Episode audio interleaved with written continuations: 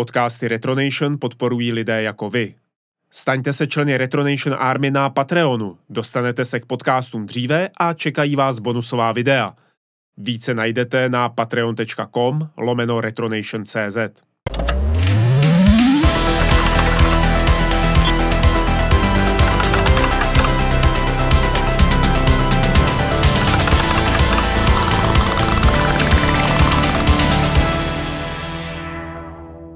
Čau a vítejte u podcastu Retronoty.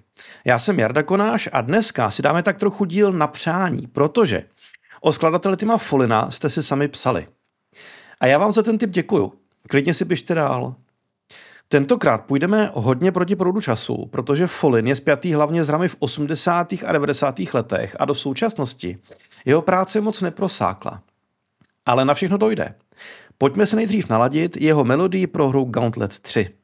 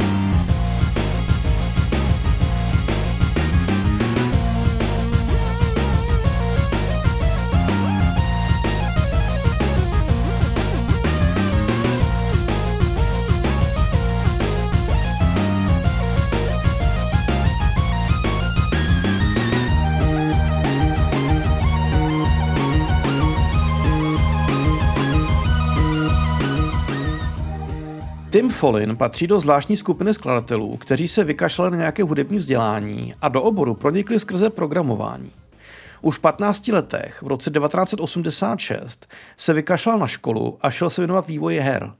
Důležité je zmínit zde jeho bratra Mikea Follina, který se už jako kluk učil programovat na ZX Spectru.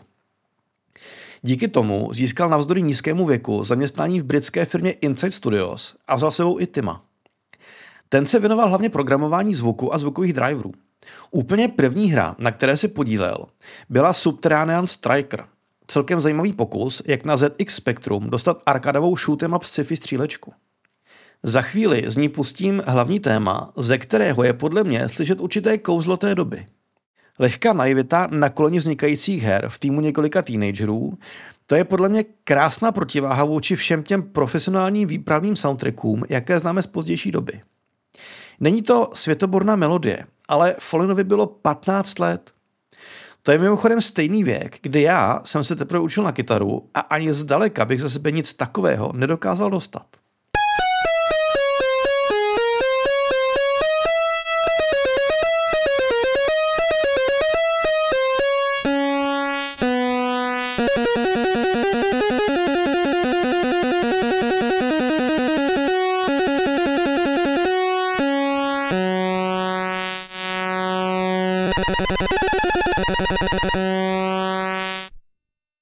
Ještě v témže roce vydal stejný tým několika pubertáků hru Star Firebirds. Z následující ukázky je hezky slyšet, jak si Tim Follin v podstatě teprve osahával techniku. Ta hudba připomíná spíš cvičení se synťáky než plnohodnotný soundtrack.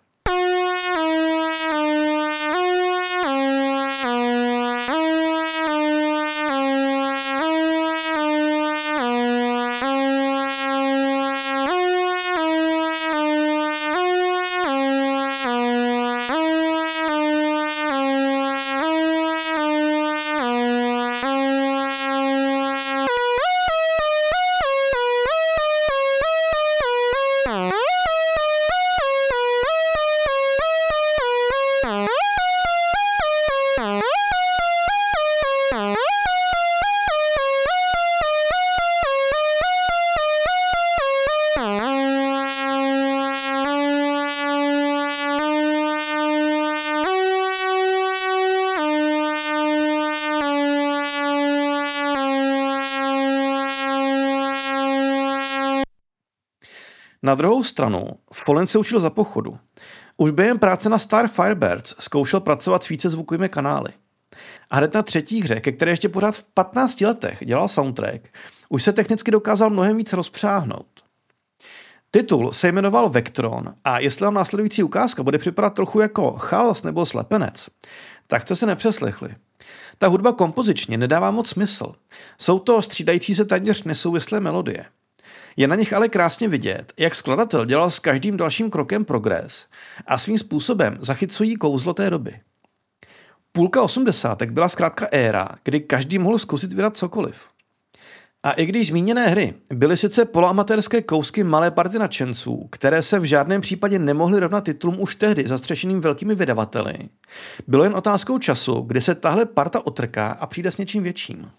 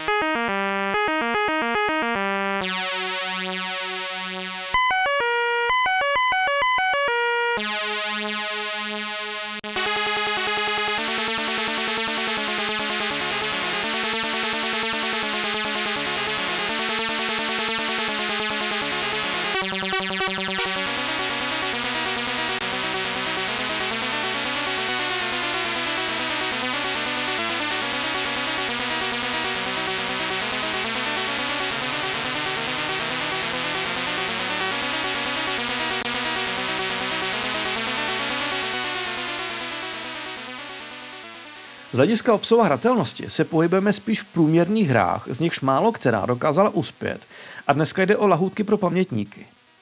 Není to ani tak neumětelstvím autorů, jako spíš faktem, že šlo pořád o mladíky programující stranu herního trhu, na což byly samozřejmě navázané jak technické, tak finanční i personální limity. Následující ukázka pochází ze hry Chronos z roku 1987. Ta v době vydání sice v recenzích pohořela, ale nás zajímá soundtrack, že ano? A tam, ve Folinově tvorbě, uslyšíme i jasný posun. Kromě toho, že se naučil vrstvit ještě více kanálů, zároveň dokázal své hudbě dávat určitá pravidla a směr. Už to nebyl tvůrčí chaos a za mě tahle muzika už v klidu obstojí ve srovnání s řadou dalších a profesionálně dělaných titulů, co v té době vycházely.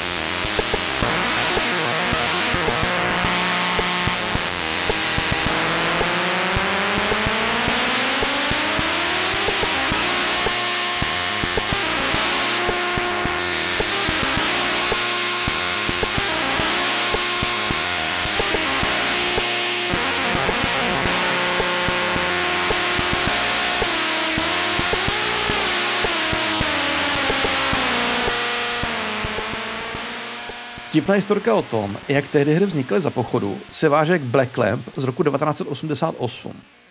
To byla celkem klasická fantasy skákačka, jakých v té době vycházela celá řada. Polin v jednom rozhovoru krásně popsal, v jak hektickém tempu tehdy pracovali a on pořád ne a ne vymyslet muziku. Cituji.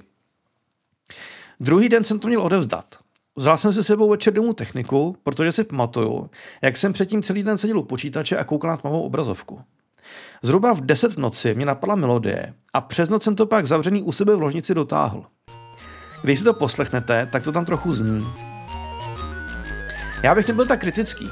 Za mě to zní naprosto v pohodě.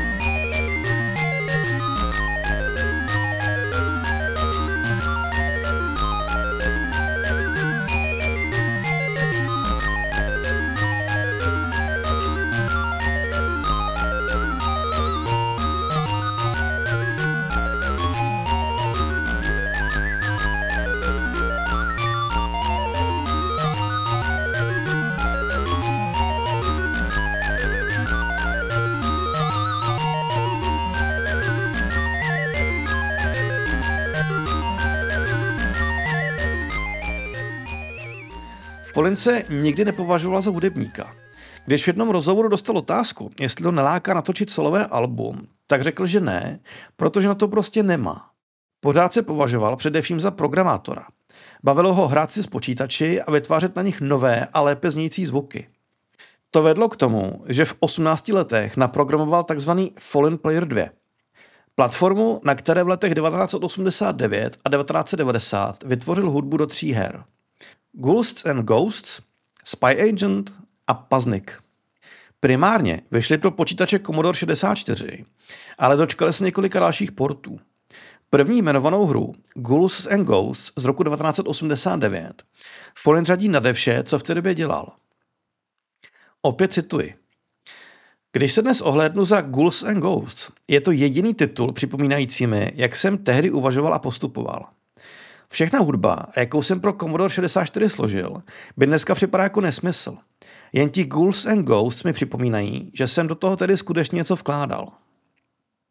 Ta sebekritika je pro Flina typická, ale musí se nechat, že ve srovnání s tím, co zatím v podcastu zaznělo, je následující ukázka fakt jinde.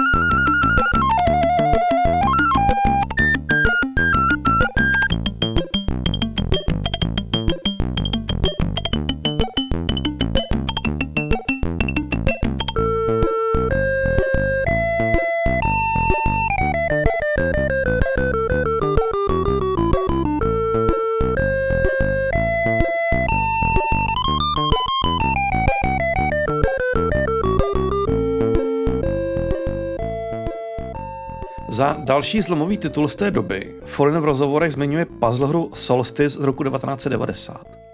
Ta vyšla na NES a Follinovi umožnila pracovat nejen s jinými technickými možnostmi, on sám se zároveň rozhodl pro úplně odlišný přístup, než na jaký byl zvyklý. Odložil klávesy a protože byl programátor, tak raději doslova koukal vývojářům pod ruce. Běžná praxe vývojářů zadávajících práci skladatelům vypadá tak, že je posadí k počítači a na něm jim ukážou rozpracovanou hru. Nechají je zahrát si pár levelů, ukážím prostředí, popíšu zápletku. Na základě toho pak hudebníci komponují.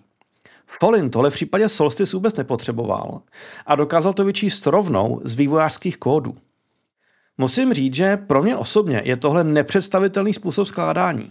Hlava mi to zkrátka nebere, jak to zvládl, a taky je to poprvé v retonotách, co jsem narazil na skladatele s podobným přístupem. Nicméně, výsledek dopadl moc hezky.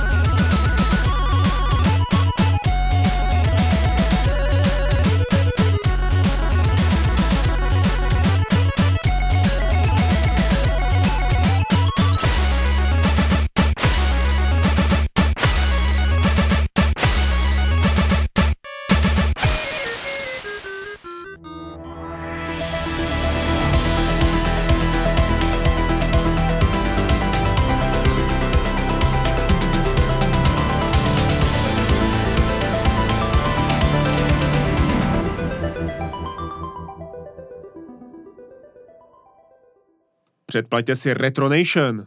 Pomůžete nám natáčet videa a podcasty, ale také nakupovat starý hardware a zkoumat ho. Navíc dostanete speciální bonusový obsah a to se vyplatí.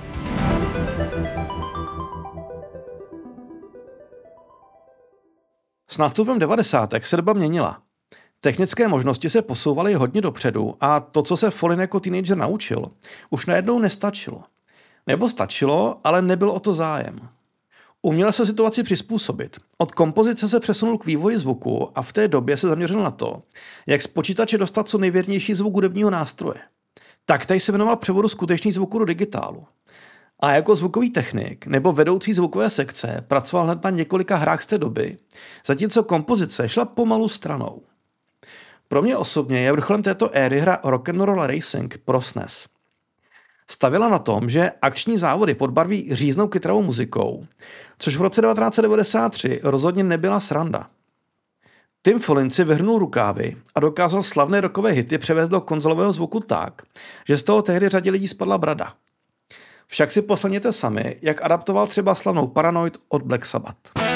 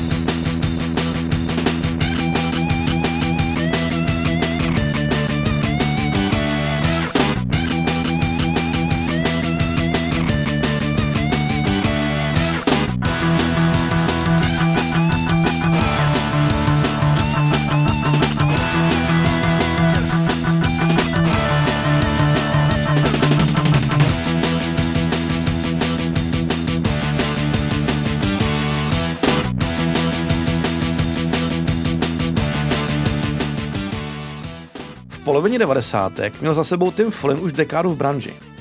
Vystřídal řadu firem, taktéž byl na volné noze, ale téměř po celou tu dobu i nadále spolupracoval s bratry Mikem a Jeffem. V roce 1995 například dělali na komiksové hře Ultraverse Prime pro Sega CD. To je konzole, která se v retronotách mimochodem moc neobjevuje, protože bychom ji mohli označit za slepou uličku herního průmyslu. Nicméně i na ní vyšlo pár zajímavostí. Ultraverse Prime tu dnes zmiňuji z toho důvodu, že zvukově na ní Tim Follin dokázal téměř do dokonalosti dotáhnout to, s čím si vždycky tak rád hrál. Tedy na jedné straně adaptací reálných zvuků do počítačů a naopak dosáhnout co nejvěrnější realističnosti v počítačem generovaném audiu. To nám dnes může připadat jako naprostá samozřejmost, ale v půlce 90. na domácí konzole takový zvuk bez přehánění předběhl dobu.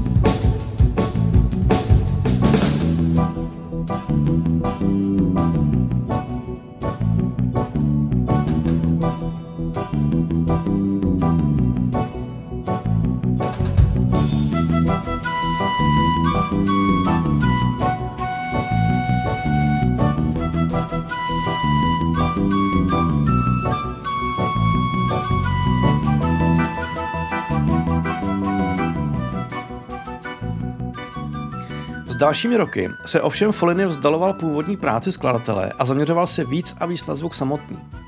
Na řadě her dělal aranže nebo technický dohled, ale komponování muziky bychom už napočítali na prstech jedné ruky. Poslední velkou hrou s jeho tvůrčím rukopisem byla na dlouhou dobu Echo Dolphin Defender of the Future pro Dreamcast. Vyšla v roce 2000 a přiznám se, že hudebně mě to už nebaví tolik jako starší Folinova tvorba. Technicky je to dotažené, o tom žádná, ale nemá to pro mě to dřívější šťávu.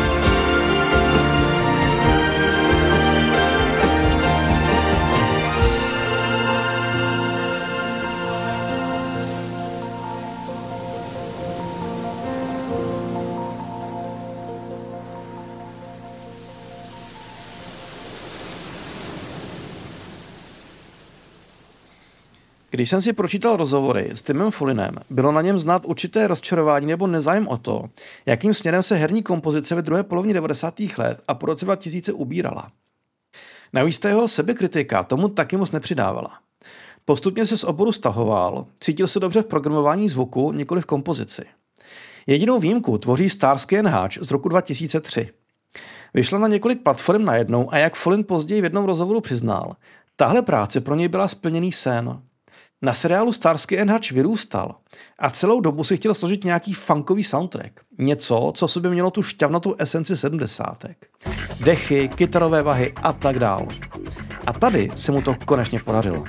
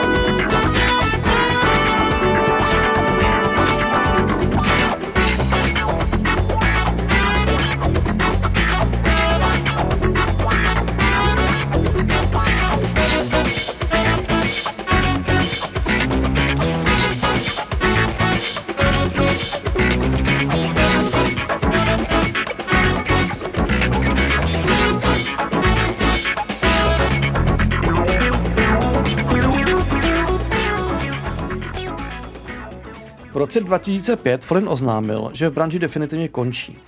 To, co vždycky uměl, tedy programovat zvuk, už nebylo potřeba. Obor byl prostě jinde a nástroje se už nahrávaly rovnou do počítače. Jinde byl i obor herní kompozice. Nastupovala éra symfonických soundtracků a na to Flynn nikdy nebyl. To vedlo k tomu, že zakázek dostával míň a míň, až si nakonec zkrátka nedokázal vydělat na živobytí. A kromě toho uvedl, že práce v oboru pro ně byla stresující a poškodila mu zdraví. V minulé dekádě se ovšem rozhodl k videohrám vrátit, a to rovnou jako indie vývojář. Na Kickstarteru úspěšně vybral peníze na vývoj vlastní detektivní adventury Contradiction Spot the Liar, k níž se složil i následující muziku.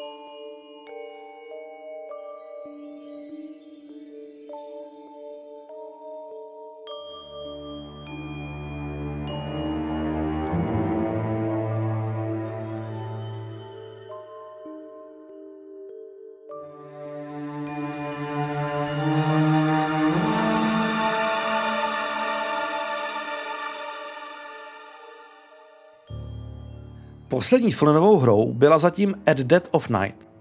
A podobně jako Contradiction, i tady šlo o klikací adventuru, kde jste se pohybovali po skocích podobně jako třeba v adventurách typu Myst. Jenže Follin se rozhodl přidat plyn a udělal z toho zároveň survival horror, kde vás klasicky honí bubák, před kterým se můžete leda tak někam schovat. Osobně si myslím, že na populární žánrovky jako Amnesia se to sice nechytá, Nicméně jde o zajímavou kombinaci dvou herních modelů a ta hra fakt umí být děsivá. Hudebně se Flynn ovšem moc nevyřádil. Logicky, tady jde hlavně o ambientní podklady, kde je slyšet každé vrznutí, bez toho tu atmosféru nejde budovat. A tak si pojďme pustit alespoň hlavní melodii, kde se do toho Flynn opřel v takové parádě, že to vlastně ve srovnání se všemi dnešními ukázkami překvapí a je to taková hezká tečka na závěr.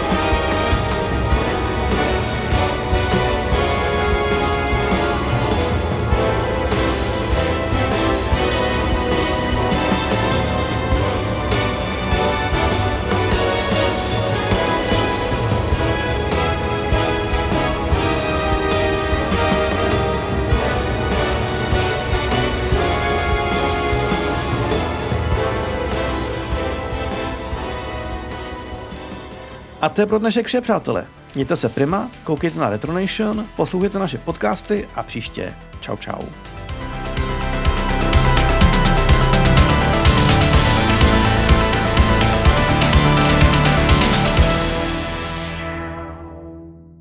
Děkujeme, že jste doposlouchali až na konec. Udělá nám radost, když nás ohodnotíte ve vaší podcastové aplikaci nebo nám třeba napíšete recenzi. A nezapomeňte, Retronation to nejsou jen podcasty, ale také pravidelná videa o starých hrách. Podpořit nás můžete na Patreonu.